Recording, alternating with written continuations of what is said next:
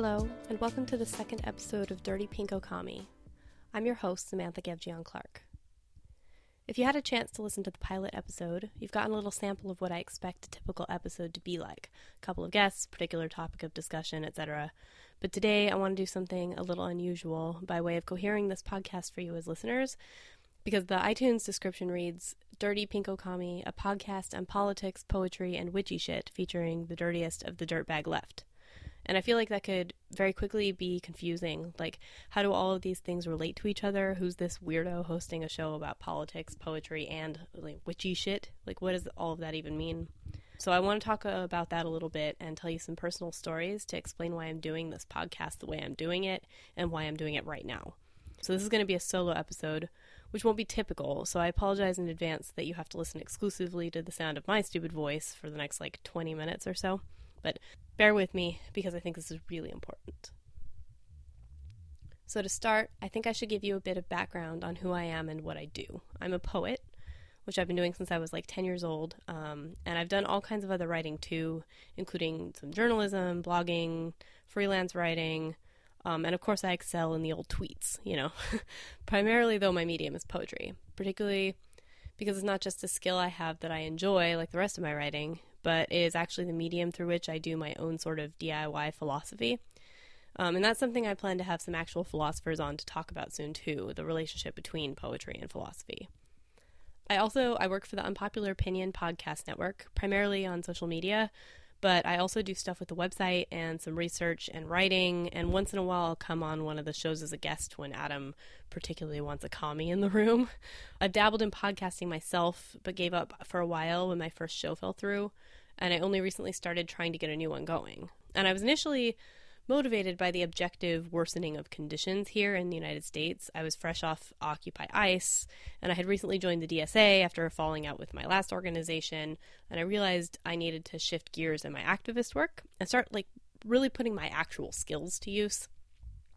So I recorded the pilot episode in September with that mindset. I hadn't initially planned for the show to be focused on poetry and what I'm calling my witchy shit, um, as much as on politics and news though I was already starting to try to figure out how I could incorporate advocating for poetry into the show.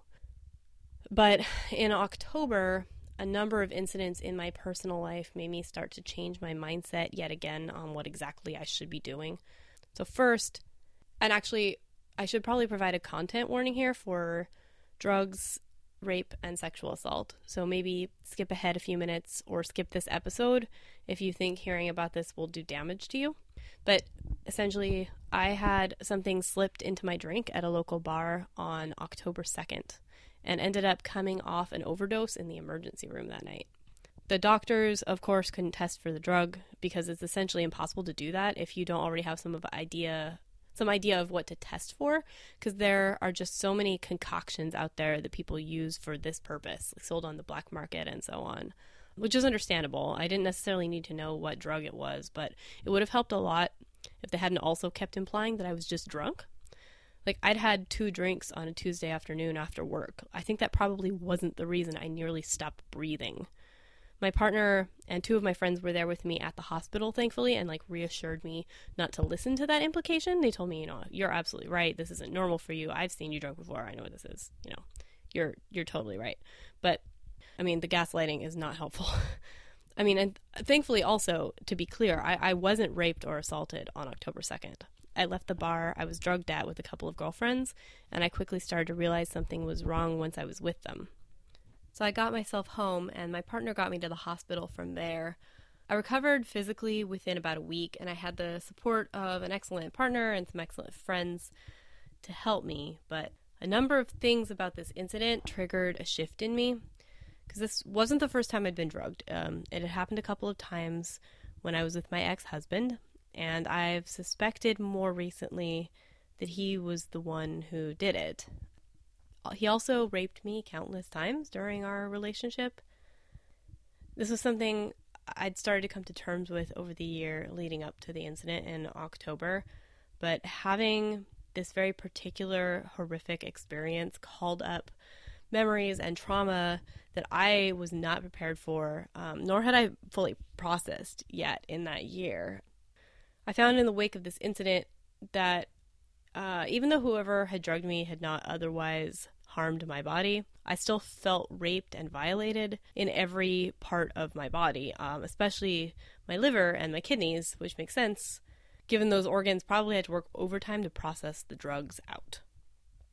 So this left me feeling sort of torn apart or like torn open.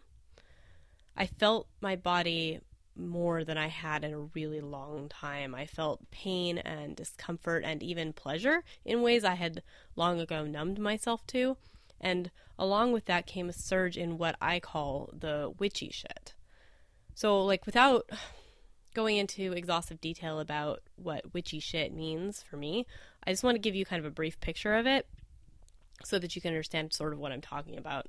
Because essentially, I've I've long been a somewhat stubbornly DIY witch. I was raised very oppressively religious, as you know if you listen to the first episode, and as a result of that, I'm I'm incredibly shy of anyone else's system or rules affecting my own like spiritual practice.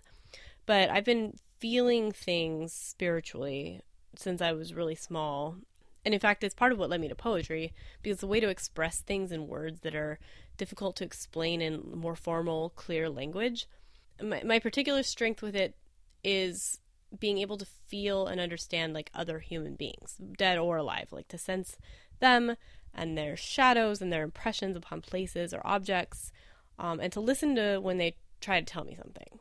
Um, and it can express itself in a lot of forms, including listening to spirits of dead people or like being so intuitive with people who are alive that it seems almost like I'm reading their minds. I can pick up memories or feelings from places where people have been. And sometimes I also pick up on thoughts or fears or feelings or um, maybe even memories that like masses of people feel or have felt. The only real like formal thing I do is besides like a little bit of dabbling in tarot and astrology, which I'm still kind of messing around with and getting a feel for, but like I also read fortunes in Turkish coffee grounds. Um, I learned from my family. And I understand the way I understand that is essentially like that my ancestors are feeding me information and I'm just using a particular medium to do it. So that's still kind of even the formal stuff I do sort of falls in line with this like reading human beings thing. But I particularly feel these things through my body itself. And lately, more than anyone, I've been feeling my ancestors. I'm Armenian, which most of you will understand means I carry with me some pretty severe intergenerational trauma, the genocide and so on, and, and diaspora. And recently, um, after it felt like my body was torn apart or torn open, I began to feel all the things I've been feeling for years escalate in a pretty extreme way. Like since about mid 2016, I've been sensing something bad was coming, and it was part of why I started working for Unpopular Opinion because Adam uh, Adam Todd Brown from Unpops he was one of the few people insisting that we take Trump seriously back then, like before anyone else was taking him seriously. And I just wanted to work for him because I was like, someone's got to do something, and like something real is happening. Um, and it's also early the next year, like right after the election, uh, why I ended up joining a socialist organization and decided to become a much more involved activist than I'd been before.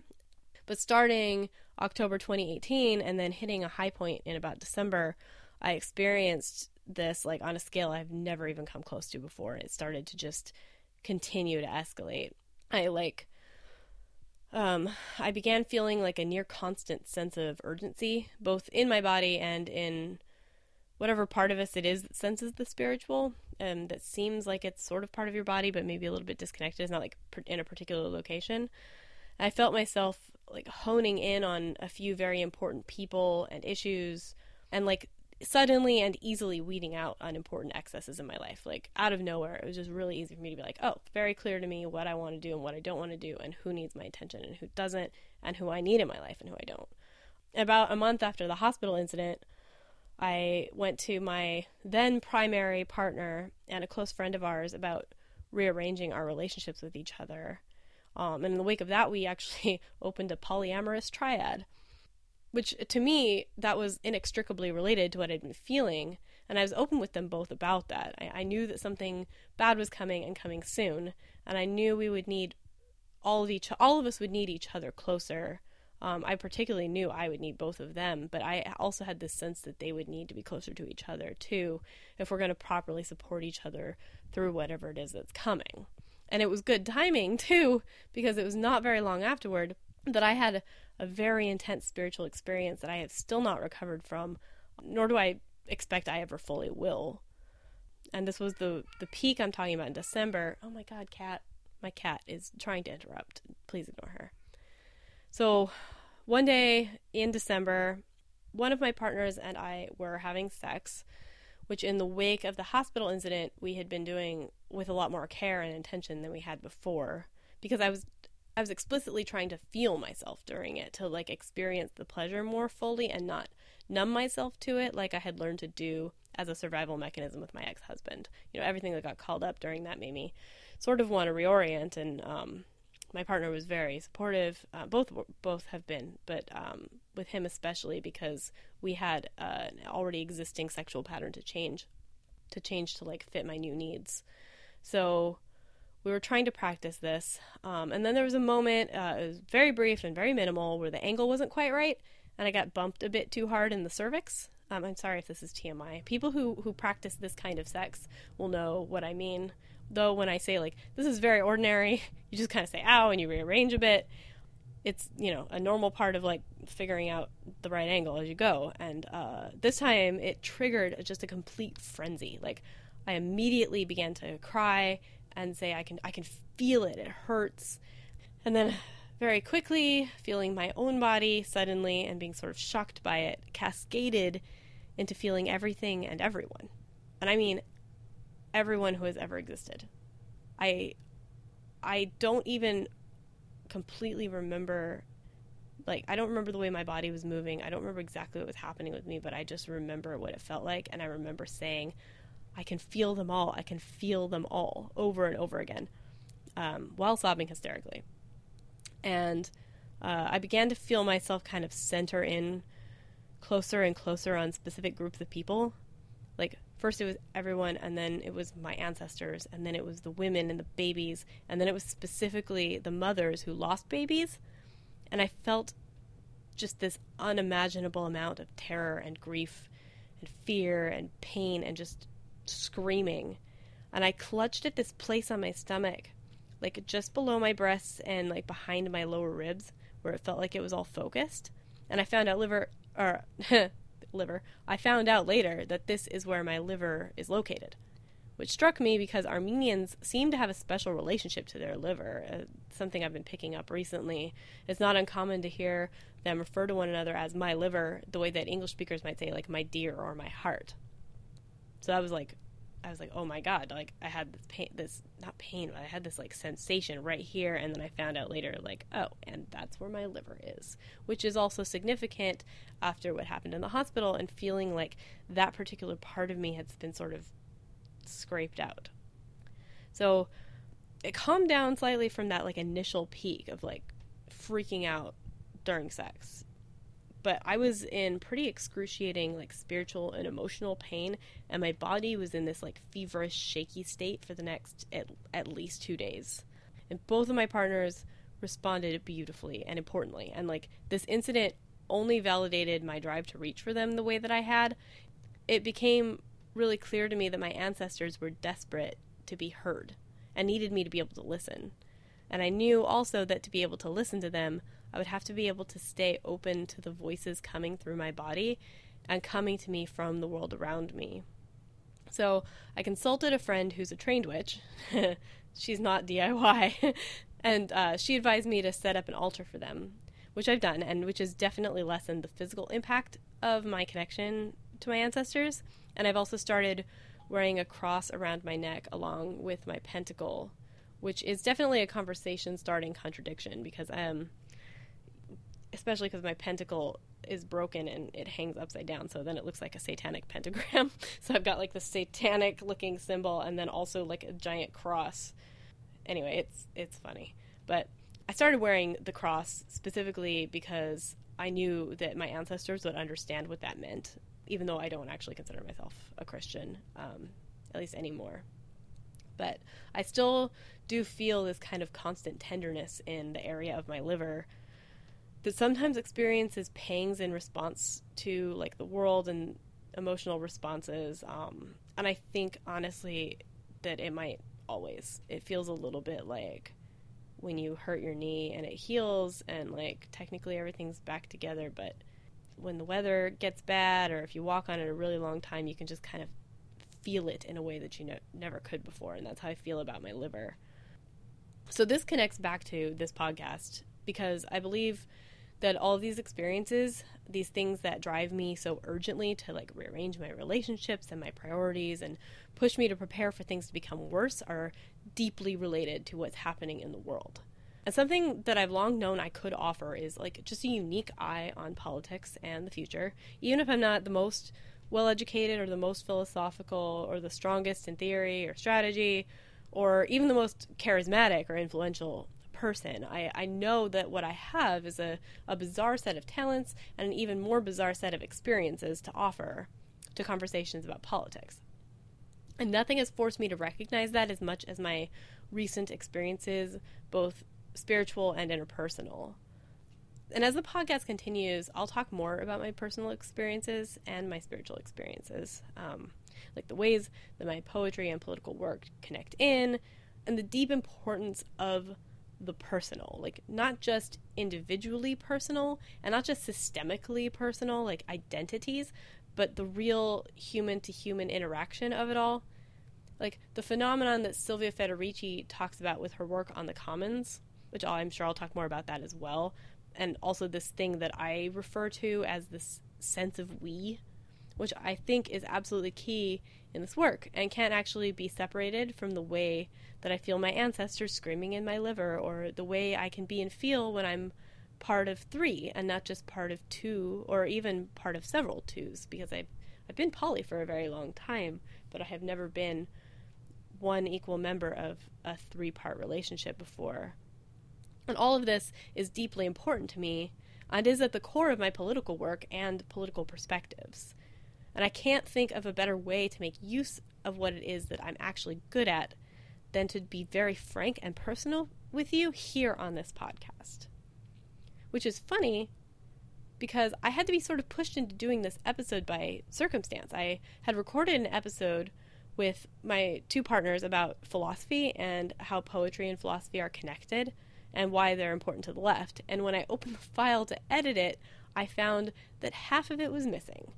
And it was only when I realized I'd have to cobble together a last minute episode to be able to publish something this week that it hit me that I needed to do this.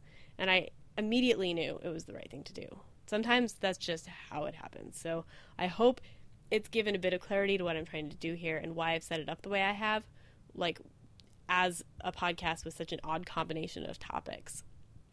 So to close out, I want to read you a poem I wrote recently that is as yet unpublished. It's meant to go at the end of my third book of poetry, War Dreams, which I've just finished writing and is currently in the editing stage.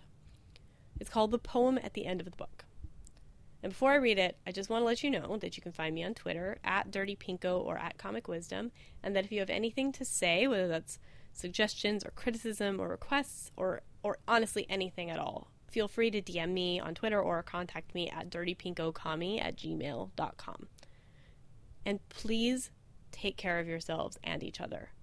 Things are going to get harder, and we can face them together if we get serious about what taking care of each other means. I really believe that.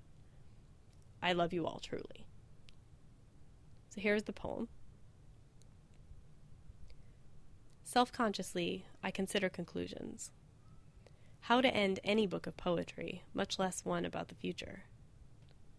Us, we agree not to come to conclusions. We have to trust each other enough to open, not close with endings and answers. There is no we without petals vulnerable to the sun, without labor pains and open eyes. We are not a distraction. This is what all of it means. I begin to build both a nest and a battalion out of those who have the same dreams as me dreams of war and darkness, who know in their bones that we have no chance without the kind of change that breaks and bends and groans before it heals. The end of times, when love has never mattered more. Tomorrow, one of many toward the hope of a dawn.